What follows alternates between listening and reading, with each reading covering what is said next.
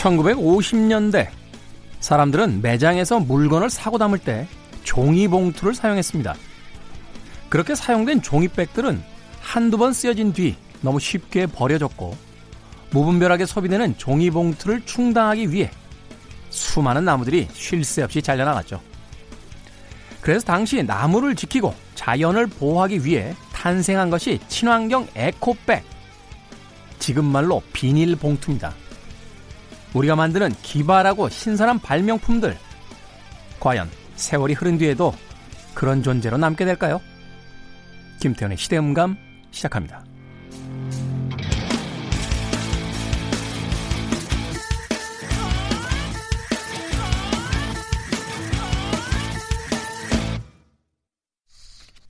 그래도 주말은 온다. 시대를 읽는 음악 감상의 시대음감 김태훈입니다. 아마도 나이가 좀 있으신 분들이라면 학교 다닐 때 자연을 보호하기 위해서 종이를 아껴야 된다. 뭐 이런 이야기 들어보셨을 거예요.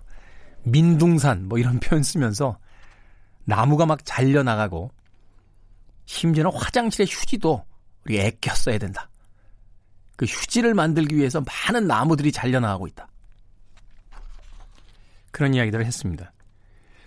바로 1950년대의 사람들이요.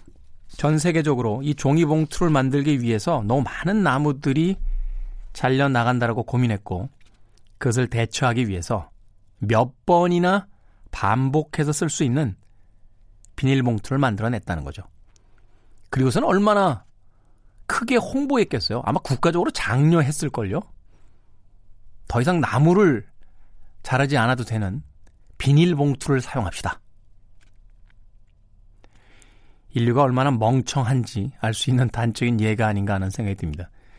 불과 5, 60년이 되지 못해서 그 비닐봉투는 전 지구의 환경을 파괴하는 1등 공신이 됐습니다. 저 넓은 바다를 떠돌고 있는 해양 생물들의 배를 갈라보면 어김없이 비닐봉투와 플라스틱이 나오는 것을 이제 어렵지 않게 일상적인 뉴스로서 접하게 되죠. 심지어 이 큰 물고기들은요, 그 물에 떠다니는 비닐봉투를 해파리로 오인을 해서 그 비닐봉투를 먹이라고 생각하고 어, 자진해서 삼키게 된다 하는 이야기를 하기도 했습니다. 우리가 처음 어떤 선의를 가지고 시작했던 일들이 그 선의로서 결과를 맺지 못한다는 것을 음, 교훈으로서 얻게 되는 거죠. 생각해 보면 플라스틱이라는 그 물질도요, 처음으로 상용화되기 시작했던 것이 이 유럽의 귀족들이 당구를 칠 때 그 당구공을 코끼리 상아로 만들었었다라고 그래요. 그런데 너무 많은 코끼리의 상아가 필요하고 또 고가고 코끼리를 죽여야 되고 그래서 우리가 여러 가지 측면에서 그 상아를 대신할 수 있는 걸 만들자. 라고 해서 플라스틱을 만들었는데 그때 사람들은 또 이렇게 홍보하지 않았겠어요? 코끼리를 죽이지 않아도 됩니다.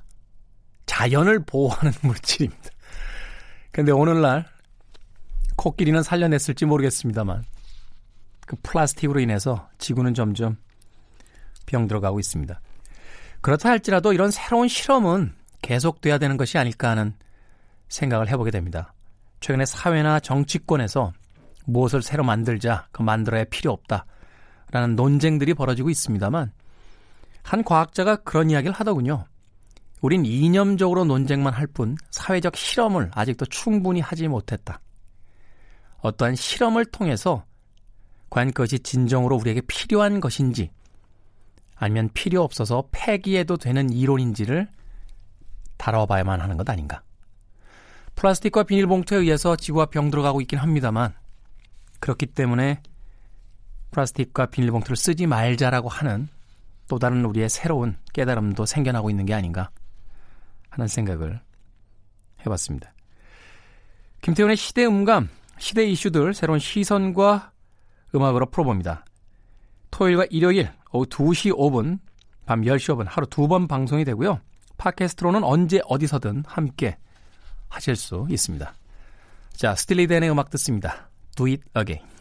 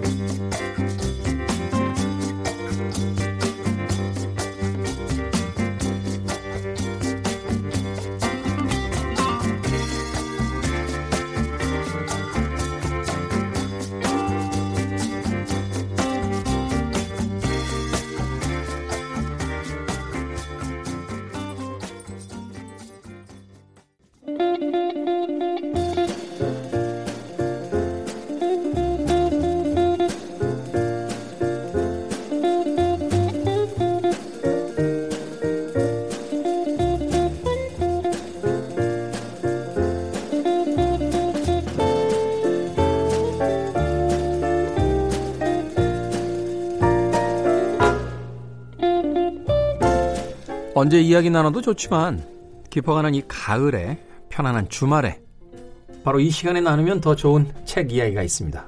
책은 북 정현주 작가님 그리고 오늘도 자리만 지키러 생선 작가 나오셨습니다. 안녕하세요. 안녕하세요. 네, 안녕하세요. 두 분 주말에 뭐 하세요? 이래요, 저는. 일해요? 네, 서점 아. 열어야 돼요. 근데 그 책을 좋아하고 음.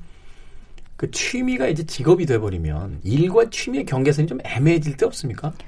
그렇긴 한데 책을 읽을 시간이 억지로 확보되는 경우가 있잖아요. 책을 읽어야 팔 수 있으니까. 아, 그래서 저녁마다 이제 저희 독서 모임을 하거든요. 근데 독서 모임이 한 책을 읽고 억지로 막 얘기하고 이런 거 안 하고요.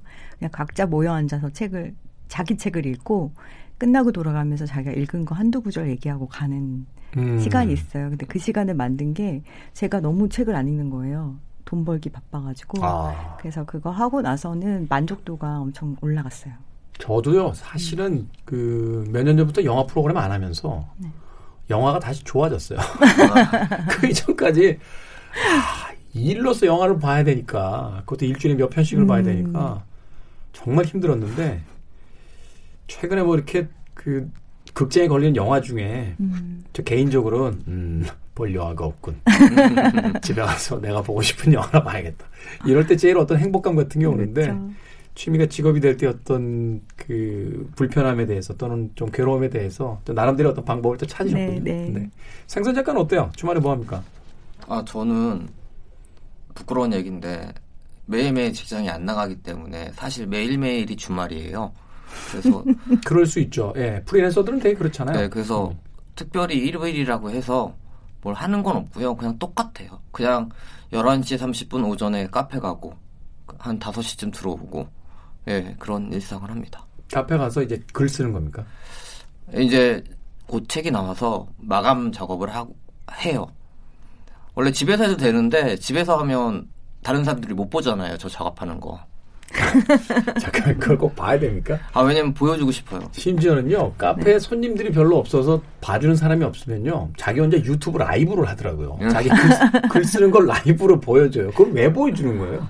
아 아무래도 이제 저는 혼자 일하다 보니까 성과를 내도 책이 나오기 전까지 사람들이 모르잖아요. 뭐 하는지. 그렇죠. 근데 저는 좀 확인받고 보여주고 싶은 거예요. 나도 일한다고. 그러니까 사람들이 아 팔자 좋다 막 이런 이야기를 진짜 많이 하시거든요. 직장도 안 나가고 하니까. 근데 저는 안 나가지만 이렇게 글을 쓴다는 걸 집에서 혼자 쓰면 사람들이 못 보니까 몰라요. 근데 카페라든가 이제 그런데 라이브라도 켜놓고 하면 그래도 사람들이 아, 이 사람이 정말 작업은 하는구나라는 거 알아서 화이팅 막 이런 응원의 메시지를 보내주는 게 신- 좋아서 하죠. 그렇군요. 몇 명 접속해요? 예? 몇명 접속해요? 아, 저 많이 안 접속해요. 한 20명 안 되는 것 같아요. 누가 뭐 책 보고 싶게, 책 글 쓰는 거 보고 싶겠어요. 제 생각엔요 그냥 그 노트북을 들고 음. 어, 지하철 2호선을 탄 다음에 네. 거기서 그냥 글을 쓰는 건 어때요? 그럼 제가 보기에는 하루에 한천 명을 보지 않을까? 지하철 타고 계속 2호선을 돌면서 아, 괜찮다. 아, 근데 자리, 책상 그 테이블이 좀 높아야 돼요. 그러니까 작가는 우선 그 주변이 좀 잘 정리가 되고 그 테이블 높이가 저랑 맞아야지 저는 글이 잘 써져요. 그런 거 아- 없으세요? 아, 무릎 뭐 위에 글안 놓는 거. 쓰시죠? 책 몇 권 내셨어요? 저 다섯 권 냈죠. 저 일곱 권 냈어요. 아, 네. 어쩌다 일곱 권까지 내셨어요. 자, 김태훈의 시대음감 함께 나누고 싶은 책 이야기 책은 북. 자, 요새 어찌 좋은 계절 좀 쌀쌀해지기도 했습니다만 그래도 산책하기도 굉장히 좋고 책을 읽기도 굉장히 좋은데 그래서 오늘은요 음, 우리 동네에 둘러보기 좋은 책방들에 대한 이야기를 좀 해볼까 합니다. 집에서 잘 안 읽히던 책이 왠지 그 분위기 좋은 책방에 들어가면 어 그 높이가 잘 맞는 책상이 없어도 서서도 왜 이렇게 그 몇 페이지 정도는 금방 읽게 되잖아요. 참 달죠 거기서 있는 거. 그렇죠. 음. 자, 우리 동네에서 가볼 만한 책방에 대한 이야기 먼저 정 작가님께서 좀 소개를 좀 해주시죠. 네, 저는 두 곳을 하나로 묶어 하나의 테마로 묶어 왔어요. 어, 우리 약봉투 있잖아요. 옛날 어린 시절에 네. 봤던 먹는 약 이렇게 하고 커, 요즘도 주는 곳이 있긴 한데 네, 그 약봉투 약봉투 있죠. 있죠. 식전 식후 뭐 이렇게 동그라미 치게 돼 있고 뭐 그쵸, 환- 그쵸. 환자 이름 30 있고 분후뭐 이런 메모 거. 쓰게 돼 있고 네. 거기에 읽는 약 이라고 써 있는 책방이 있어요. 읽는 약. 네. 아, 약을 처방해 주는군요. 네, 우리가 이렇게 책을 마음의 양식이라고 하잖아요. 이분은 약이라고 표현하는 분이 있어요. 오. 이분은 공덕동에 계시고요. 아, 서점 이름이 아독방이라고 해서 아직 독립 못한 책방이에요. 아 독방. 왜냐하면 아직 독립 못한 책방이 왜 그러냐면 이분은 서점 주인의 직업이 약사예요. 약. 아, 음, 그래서 약을 팔면서 약 매대가 이렇게 있잖아요. 약 매대 네. 진열장이 있고 한쪽 벽면에 한 그래도 아직 독립 못했다고는 하지만 웬만한 그 작은 서점들보다 책이 많더라고요. 음. 어. 천권 정도 되는 책이 쫙 있는데 큐레이션이 상당히 좋아요. 그렇구나. 약국에 오는 손님들에게 그래도 일차적으로 이제 책이 보여질 텐데 그렇죠. 큐레이션이 어떻게 돼 있나요? 큐레이션 문학이 의외로 많고 그러니까 저는 이제 처음에 생각했을 때는 뭔가 심리 치료 음. 아니면 건강에 관련된 책 이런 게 있을 줄 알았어요. 우리 어디 아플 때 음. 약을 사고 싶은 아 책을 읽어서 도움을 받고 싶은데 어떤 책을 읽어야 될지 모를 때가 굉장히 많잖아요. 우울증이다. 그러면 우울증의 책도 너무 다양하고 당뇨. 그럼 당뇨에 대한 책 너무 다양하니까 저는 그런 책이 있을 줄 알았는데 문학책들이 있어요. 어, 문학책이 주로 위주로 되어 있어요. 몸은 내가 고칠 테니까 영어는 여러분들이 알아서 고치십시오. 그렇죠, 그렇죠. 약간 김태훈 씨 비슷한 느낌의 그런 약사분이 거기 음. 계세요. 그리고 성격이 성격- 엄청 좋으신가 봐요. 성격 별로 안 좋을 것 같아요. 아니 어. 굉장히 영업을 잘하셔가지고 출판사들하고의 관계도 굉장히 좋아서 음. 요 근래에 북토크를 시작했는데 김현수 작가님, 이병률 작가님 이런 음. 분들이 어, 다녀가더라고요. 가장 핫한 작가들이 다 다녀가셨네요. 제가 안 갔잖아요. 네. 깜짝 놀랐어요. 그래서 저도 이제 있다는 소문만 듣고 가봐야지 가봐야지 하지만 저 자신도 너무 바쁘니까 소문이 너무 많이 들리, 들렸어요. 출판사 관계자분들이 와서 자꾸 아독방 얘기를 하는 거예요. 그러니까 뭐야 뭔데 약사인데 우리 업계를 침범해 이러면서 뒷조사를 막 했거든요. 네. 근데 큐레이션을 보고 인정했어요. 아. 야, 음. 괜찮다. 저희 그 동네의 아파트 상가 지하에 보면 국수집이 있는데요. 음, 책을 파는 곳은 아닌데 그 사장님이 책을 워낙 좋아하시는지 국수집에 책이 음. 어, 엄청나게 많이 있어요. 음, 좋다. 예, 그리고 항상 책을 읽고 계시고 음. 음, 그러니까 어떤 느낌이냐면 우리가 소위 이제 서점을 어떤 젊은 날에 카페와 같은 느낌으로서 이렇게 그 자신의 어떤 직업으로서 꿈꾸게 되는 젊은이들이 많은데 정 작가님이 더 잘 아시겠습니다만 이 독립 서점이라는 것이 사실 타산성을 맞추기가 그렇게 쉽지가 않잖아요. 그렇죠.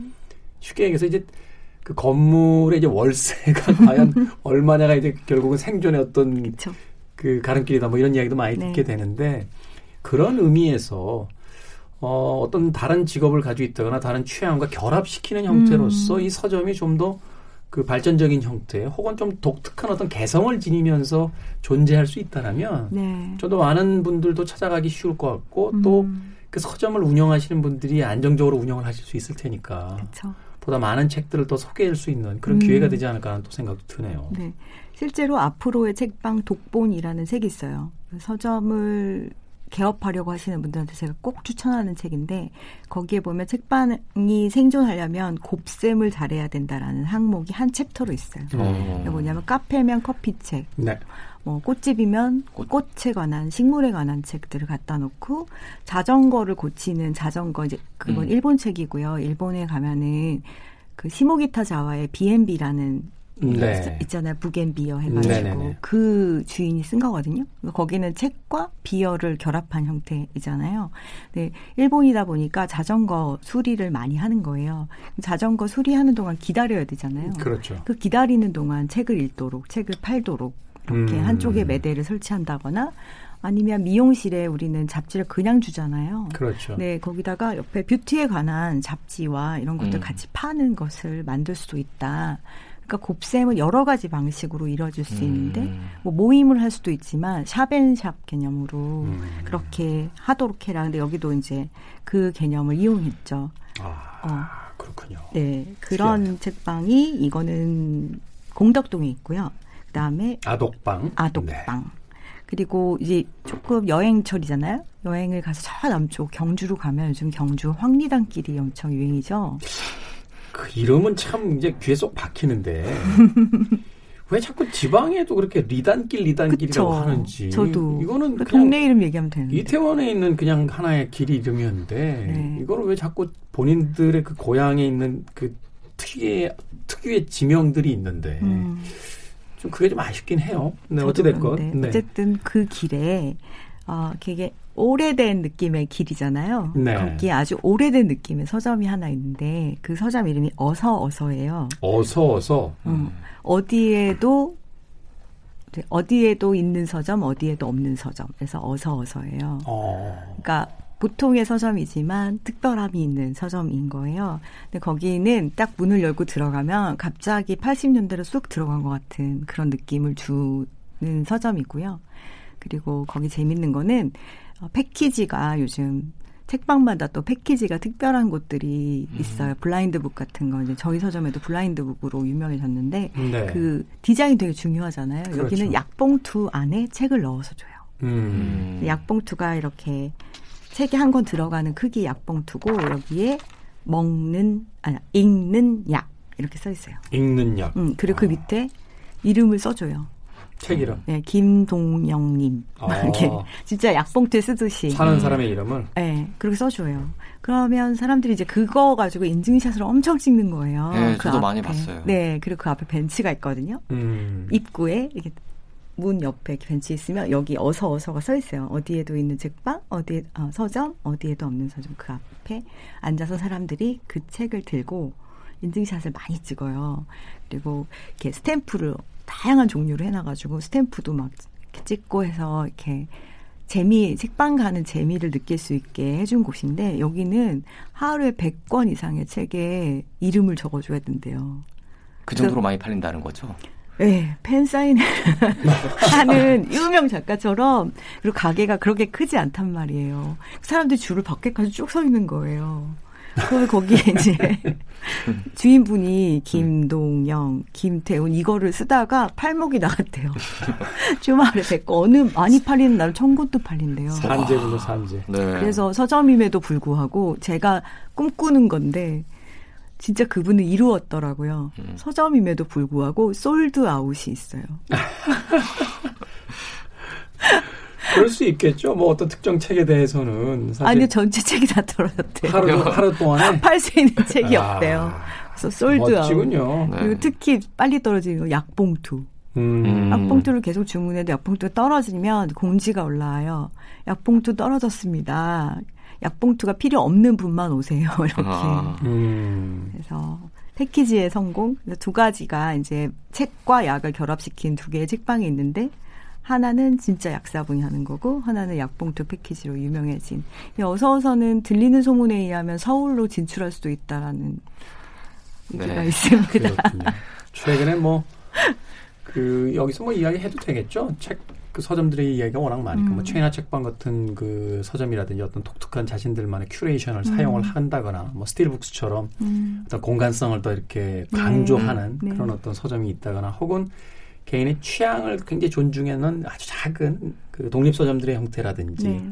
또는 역사성을 가진 뭐 속초에 있는 동아 서점 같은 음. 경우도 있고 이렇게 서점들이 일괄적이었던 이미지에서 벗어나서 네. 자신들의 어떤 개성과 취향을 다 드러내는 형태로서 이렇게 존재를 하고 책을 사는 공간뿐만이 아니라 그 공간을 경험하는 것으로서 서점이 또 네. 그 새롭게 이렇게 자리를 매김하는 것 자체가 네. 사실은 이제 아날로그가 끝났다.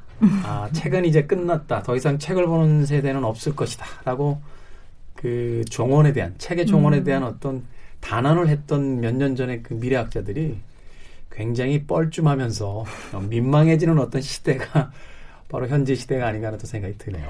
예, 작년 재작년에 아날로그의 반격이라는 음. 책이 나왔을 때 제가 흥미롭게 읽었거든요. 놀라운 사실을 발견했어요. 아날로그가 신세대한테는 뉴죠. 신문물인 거예요. 아, 그렇죠. 네. 우리에게는 이제 레트로 복고인데 네. 어, 올해 그 미국에서 발표한 바에 따르면 LP의 판매량이 CD 판매량을 앞질렀어요. 네, 그렇죠. 맞아요. 네. 다시 디지털에게 아날로그가 반격하기 시작했다라는 음. 이야기를 하는데 그 최전선에 바로 어, 우리들이 그토록 사랑했던 책과 그 책을 살 수 있었던 동네 서점들이 있었던 게 아닌가 네. 하는 생각을 해봅니다. 공격동에 아직 독립하지 독립 못한 책방 바로 독특한 약국과 같이 콜라보가 되어 있는 아독방과 경주에 있는 어서 어서라는 네. 책방 동네 책방 두 군데를 아, 정현주 작가님께서 소개를 해주셨습니다. 음악 한 곡 듣고 오죠. 뭐 듣고 싶으신 음악 있으면 아, 저요? 네 아, 아 그럼 제가 먼저 그걸 할게요. 예, 제가 가장 좋아하는 밴드 중 하나인 Magnetic Field의 Book of Love라는 곡이 있거든요. 잠깐만요. 제가 정현주 작가님에게 지금 신청곡을 아 왜냐면 정현주 선배가 생각할 시간 드려야죠. 당황하셨잖아요.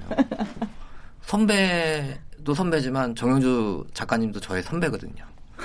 선배 배려 그러니까 차원. 별다른 대안이었기 때문에 듣겠습니다. Magnetic Fields의 Book of Love 듣습니다.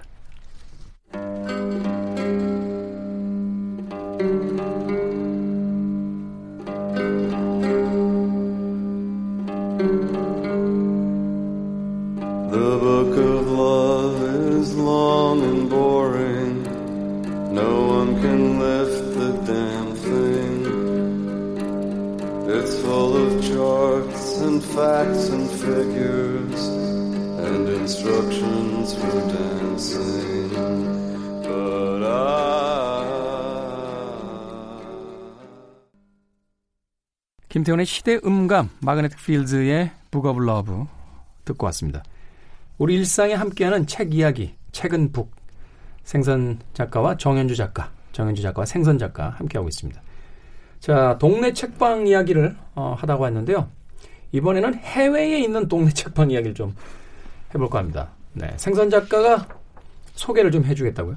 네, 제가 아무래도 여행 작가다 보니까 여러 도시들을 여행하게 되잖아요. 네, 그 중에서 책에 관련된 도시들이 되게 많았거든요. 뭐 말하지 않아도 전 세계적으로 지금 동네 서점이라는 로컬 서점들이 굉장히 인기가 많아요. 네. 그 중에서 첫 번째로 제가 준비한 도시는 포틀랜드입니다. 포틀랜드 예, 미국 오리건주에 있는 포틀랜드인데요. 참 이런 도시 잘 안 가거든요.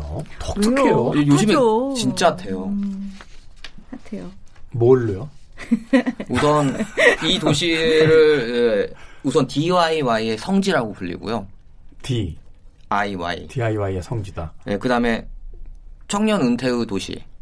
청년 은퇴요? 예. 이게 그러니까- 무슨 개념입니까? 그러니까 보통 은퇴는 50세나 60세 때 하시잖아요. 근데 요즘은 뭐 그렇죠. 미국에서 은퇴 날, 나이가 되게 빨라졌대요. 그래서 30대에 은퇴를 하시는 친구들도 많다고 해서 음. 은퇴를 하면 그 이전에 살던 도시, 일하던 도시에서 벗어나서 다 포틀랜드로 와서 젊은이들의 은퇴의 도시가 바로 포틀랜드예요. 여기가 상대적으로 대도시에 비해서 좀 땅값이 싼 모양이네요. 월세나 우와. 이런 게. 우선 오리건주의 그러니까 오리건주의 메인 도시가 이제 포틀랜드인데 사실 몇십 년, 한 20년 전만 해도 굉장히 낙후되고 여타의 뭐 시애틀이라든가 샌프란시스코 뭐 그런 큰 도시들에 밀려서 사람들이 없었어요. 근데 어느 순간부터 이 도시의 계획을 이제 도시 계획을 다시 하게 된 거죠. 그래서 오리건의 포틀랜드 하면 유명한 게 우선 소비세가 없어요. 소비세가 없다. 예, 그래서 물건값 싸겠네요. 물건값이 이제 세금이 안 붙으니까 엄청 싸고 그러다 보니까 그다음 토박이들이 별로 없어요. 대부분 다른 지역에서 온 사람들, 연고지가 아닌데 이민 온 사, 이민이 아니고 이주한 사람들이 많아서 굉장히 나이대도 어려요.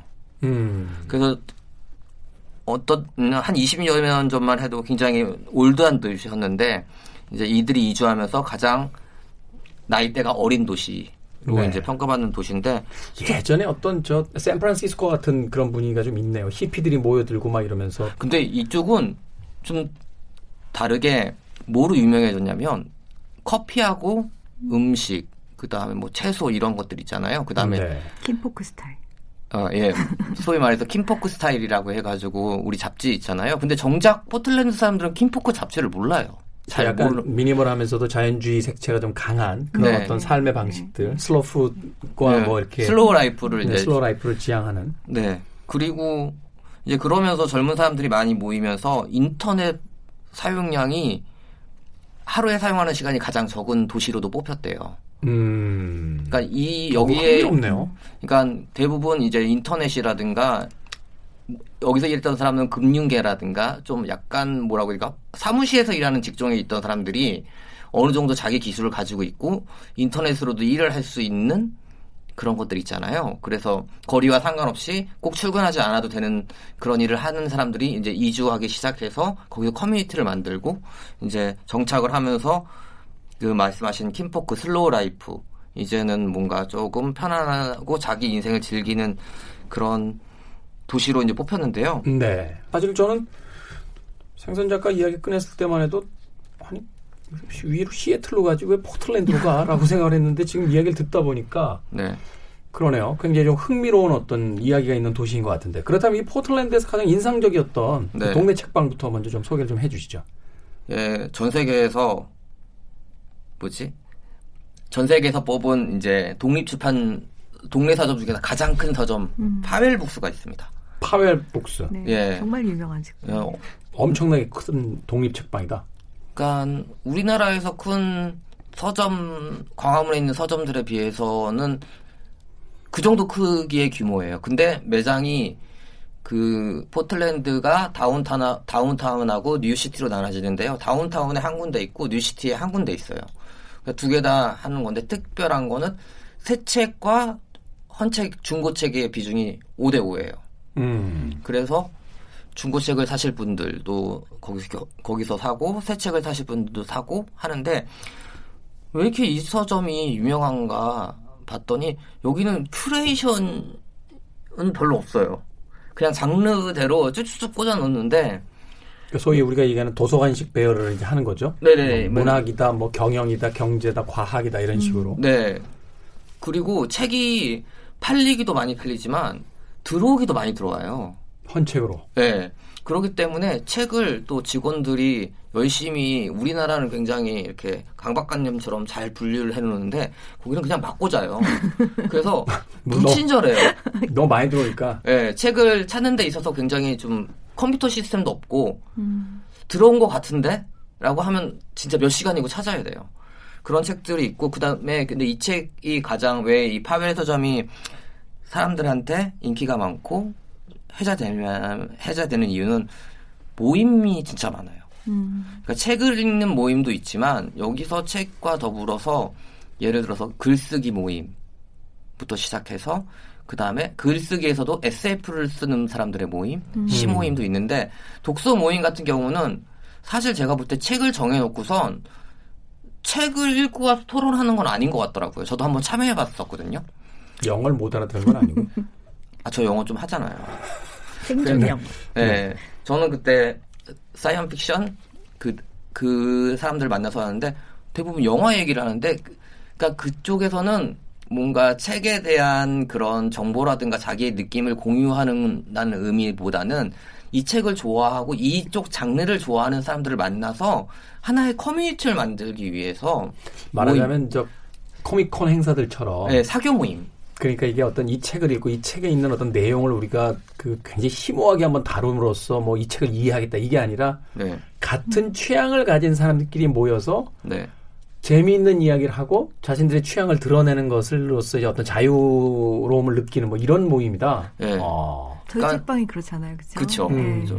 요즘 분들은 자기를 드러내고 자기를 표현하고 싶은 욕망이 굉장히 많기 때문에 그걸 발산하는데 받아주는 사람도 없는 거예요. 네. 그러니까 이렇게 모여서 서로 하면은 굉장히 행복해지면서 네. 책을 더 보게 돼요. 어, 그렇게 되겠네요. 그리고 또 명상 시- 수업 시- 명상 시간도 있어요. 그러면 뭐 어떠한 특별한 장소나 이런 게 필요하잖아요. 그게 아니에요. 그냥 책 한두. 시간 정도 아침 일요일 날 아침에 그 책 매대가 막 있는 그 중간 중간 자리에 자기가 돗자리 펴고서 앉아서 명상을 하는 거예요. 그리고선 거기서 명상을 가르치시는 분이 마이크도 없이 그 싱잉볼이라고 하죠. 명상에 필요한 거 그걸 치면서 그걸 하는 거예요.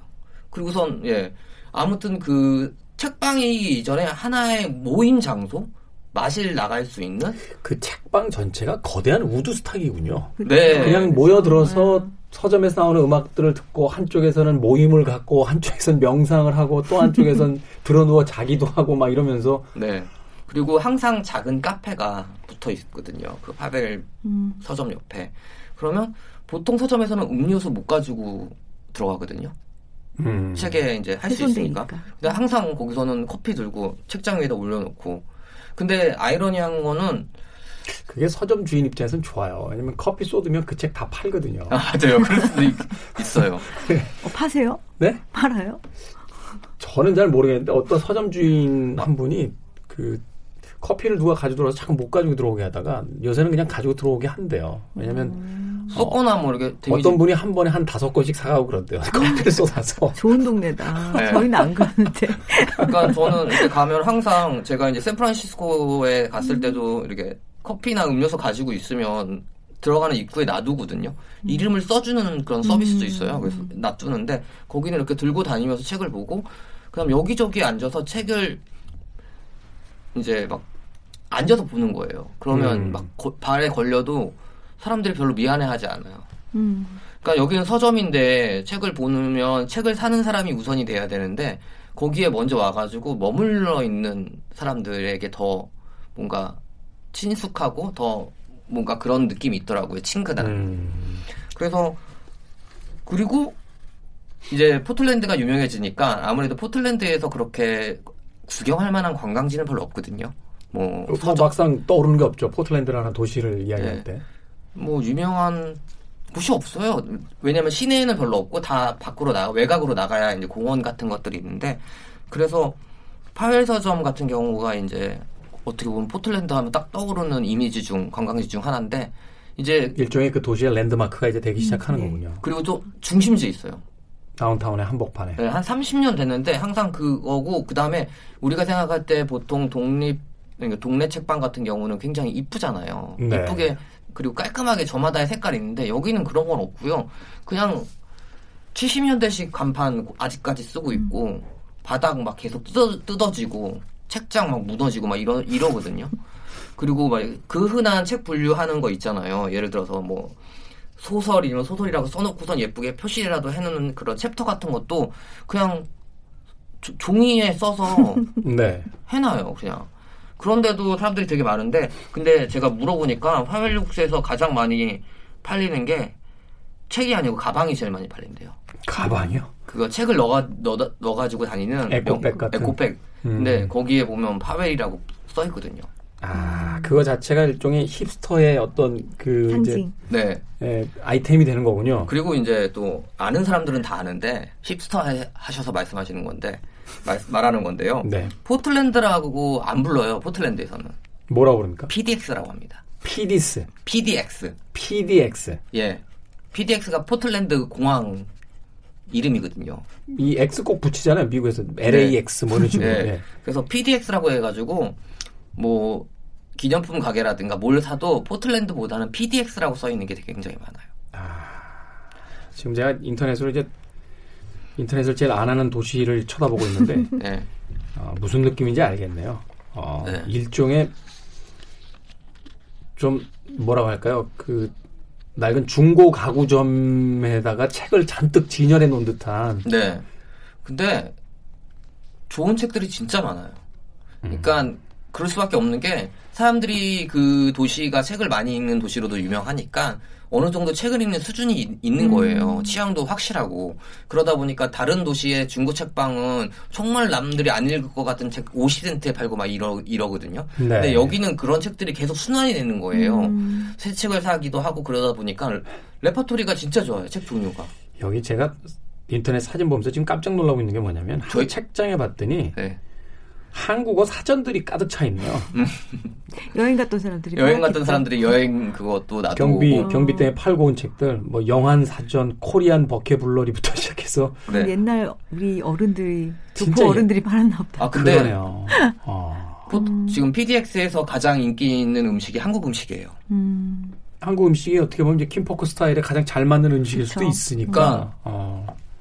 한국 그 포틀랜드 사람들이 한국 사람들 진짜 좋아해요. 음.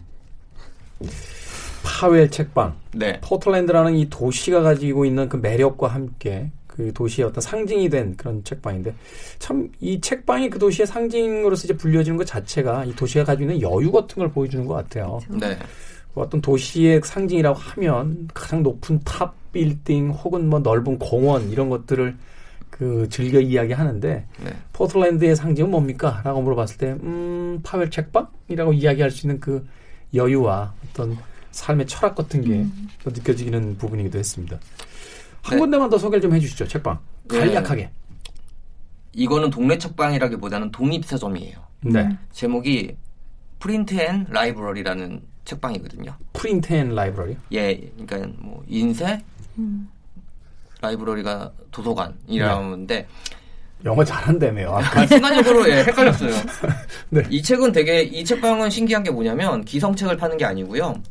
그 독립책 독립 서- 서점을 팔아요. 그 포틀랜드에서 대자본에 의해서 만들어진 거 말고 이제 그 개인이 이제 네. 만들어냈던. 네, 만들어낸 그래서 다 책들. numbering이 들어가 있고 그런데 음. 이 책방의 특징 중 제일 특이한 건 뭐냐면 책을 만들 수 있는 방법과 종이와 예를 들어서 독립책을 서점을 DIY 자신이 직접 만들 수 있는 재료들을 팔아요. 음. 그래서 그걸로 만든 책들을 거기서 팔아줘요.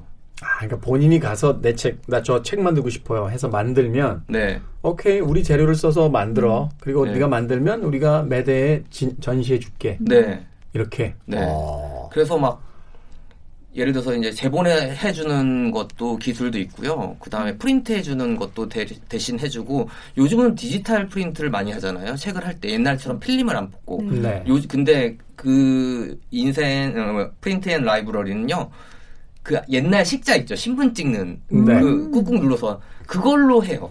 우리끼리 이야기하는 이제 금속 활자를 가지고 네. 찍는다는 거의 뭐. 팔만대장경 찍는 것처럼 막 그렇게 오, 찍는 멋있다. 기술이 하고 그다음에 필름을 아직까지 뽑아서 일반 그런 정말 깔끔한 그런 게 아니고 약간 투박하면서도 진짜 하나 정도 소유하고 싶은 책들 음. 음. 뭐 이런 책들을 파는데 저는 그 특히 이 프린트 앤 라이브러리 서점을 되게 좋아했었던 이유가 우리나라에는 없는 좀 진짜 다양한 장르의 책들이 독립 출판이 굉장히 많아요. 음. 왜냐하면 우리나라는 사진집 아니면 대부분 에세이류가 오히려 많거든요. 근데 이쪽은 뭐 예를 들어서 정말 디테일하게 사과 파이를 만드는 법을 다섯 페이지짜리로 만들어서 그것도 팔기도 하고 음. 아, 그 다음에 포틀랜드에서 길을 잃었을 때 집으로 찾아가는 방법 뭐 이런 식으로 해가지고 팔거든요. 근데 가격도 엄청 싸고 그건 옛날 그런 뭐 우리 학교에서 만들었던 친구들끼리 만들었던 동아리에서 만들었던 그런 회지 같아요. 음. 말하자면 이제 그 패러다임이 많이 바뀌고 있다라는 걸 다시 한번 생각을 하게 되는데 몇 년 전에 그 테드라는 동영상 강의가 세계에 공개됐을 네. 때 굉장히 많은 그 반향을 일으켰죠. 그래서 그와 비슷한 어떤 짧은 동영상 강의들이 이제 막 넘쳐나기 시작했는데 제가 그 테드 동영상에서 가장 인상적이었던 건 그 종이 티슈를 한 장만 사용하는 법, 음. 뭐 이런 거 하고 운- 절대로 풀리지 않는 운동화 끈 매는 방법. 음. 음, 그러니까 3분, 5분짜리 짧은 동영상 강의였어요. 예전식 표현으로 하면 이걸 강의라고 과연 불러야 될까라고 음. 생각될 정도의 어떤 그런 내용들인데 그런 작고 소소한 것들을 통해서 이제 세상을 변화시키는 것을 이제 보여주는 그 말하자면 기존의 어떤 관념을 다 깨버린 그런 동영상이었는데 이제 책들도 그런 방향으로 가는 거죠. 그쵸. 우리가 아주 두껍고 걸작이고 문학 서적이고 고전이어야만 된다라는 것들이 아니라 읽을 만한 가치가 있다라면 그것이 한 페이지짜리건 400페이지짜리 책이건 장편이건 아, 모두 다 책으로서 전시될 수 있고 어, 판매될 수 있다라고 이야기하고 있는 게 아닌가 하는 어, 저 마지막으로 이 그 프린트 앤 라이브러리 서점에서 여기가 우리가 생각하면 좀 괴짜들이나 젊은 사람들이 많이 와서 이제 책을 볼 것 같잖아요. 살 것 같잖아요. 근데 나이 드신 분들도 굉장히 많이 와요. 왜냐하면 왜 나이 들면 괴짜가 없을 거라고 생각해요. 아니 근데 사실 우리들은 이제 그러네요. 네. 왜 넥타이 메고 있으면 이상한 사람이 없을 거라고 생각해요. 아 저는 그때 제일 기억에 났던 게 할아버지랑 할머니 부부 커플이 오셔가지고 책을 받는 책을 이제 찾는 책을 샀는데 그게 핸드폰에서 그 있잖아요 온라인 쇼핑하는 법을 다룬 책이에요. 귀엽다. 그래서 근데 책도 다섯 페이지 여섯 페이지밖에 안 되는데 그림으로 그려서 그거를 뭘 누르고 뭘 누르고 이렇게 하면 카드 어떻게 등록하고 하고 그 과정만 딱 한 거거든요. 그걸 한 4분 4불짜리에 이제 사가지고 가시더라고요. 네. 그래서 아 기발하다. 이게 독립 출판인데 라는 생각을 음. 했습니다. 사실 이제 그런 시도들이 굉장히 많이 있었죠. 예전에 그 한 가구 회사에서 전 세계로 수출을 해 나갈 때 그 조립 방법에 텍스트를 쓰지 마라. 활자를 쓰지 마라. 음. 왜냐하면 활자를 쓰게 되면 지역마다 그 글자를 다 번역해야 되니까 네. 그림으로서만 조립할 수 있게 해라. 뭐 이런 방식을 또 쓰기도 했었고. 어찌됐건 서점이 진화하고 있다는 것은 분명한 사실인 것 같습니다. 규모는 작아지고 자본은 작아졌을지언정 그것이 다루고 있는 내용조차 어, 작아진 것은 아니라는 걸 새로운 서점들의 어떤 모습들을 통해서 확인할 수 있게 된 것이 아닌가 하는 생각이 들었습니다. 자, 최근 북 오늘 아, 우리의 동네 서점과 해외의 동네 서점에 대한 이야기를 나눠봤습니다. 아, 정현주 작가님 네. 곡 하나 아, 네. 신청해 주시죠. 일단 포틀랜드 얘기 나와서 잠깐 얘기하면 저 비슷한 서점 이야기가 실린 책이 있어요 한국에 시애틀의 잠 못 이루는 서점이라고 네. 그게 아마존의 본거지잖아요 시애틀이 근데 시애틀 굉장히 재밌는 독립 서점들이 많다 해서 한국 작가가 쓴 거니까 포틀랜드 서점들이 궁금하시면 같이 나오거든요 그러니까 네. 한번 읽어보시면 좋을 것 같고 제가 추천하려고 하는 거는 500일의 썸머의 맨 마지막 장면을 기억하시는지 모르겠어요. 그 썸머가 새로운 남자를 만나서 얘기할 그, 그 아이엠 어텀 나오기 직전에 네. 그 남자를 어떻게 만나는지 기억나세요? 글쎄요. 거기까지 잘 기억이 안 나네요. 음, 이 톰이었나 주인공과 헤어지고 카페에서 책을 읽고 있는데 어떤 남자가 다가와서 그 책 재밌어요? 라고 물어서 네 재밌어요 이렇게 해서 사랑이 시작됐다는 얘기가 나오거든요. 그래서 그 영화의 500일의 썸머에 나오는 노래를 신청할게요. 더 스미스의 Please Please Please Let Me Get What I Want. 네, please, please, please let me get what I want. 네, 영국의 그룹 더 스미스의 음악으로 작별 인사하겠습니다. 두 분 감사합니다. 네, 감사합니다. 고맙습니다. 저도 작별 인사드리겠습니다. 지금까지 시대를 읽는 음악 감상회 시대음감의 김태훈이었습니다. 고맙습니다.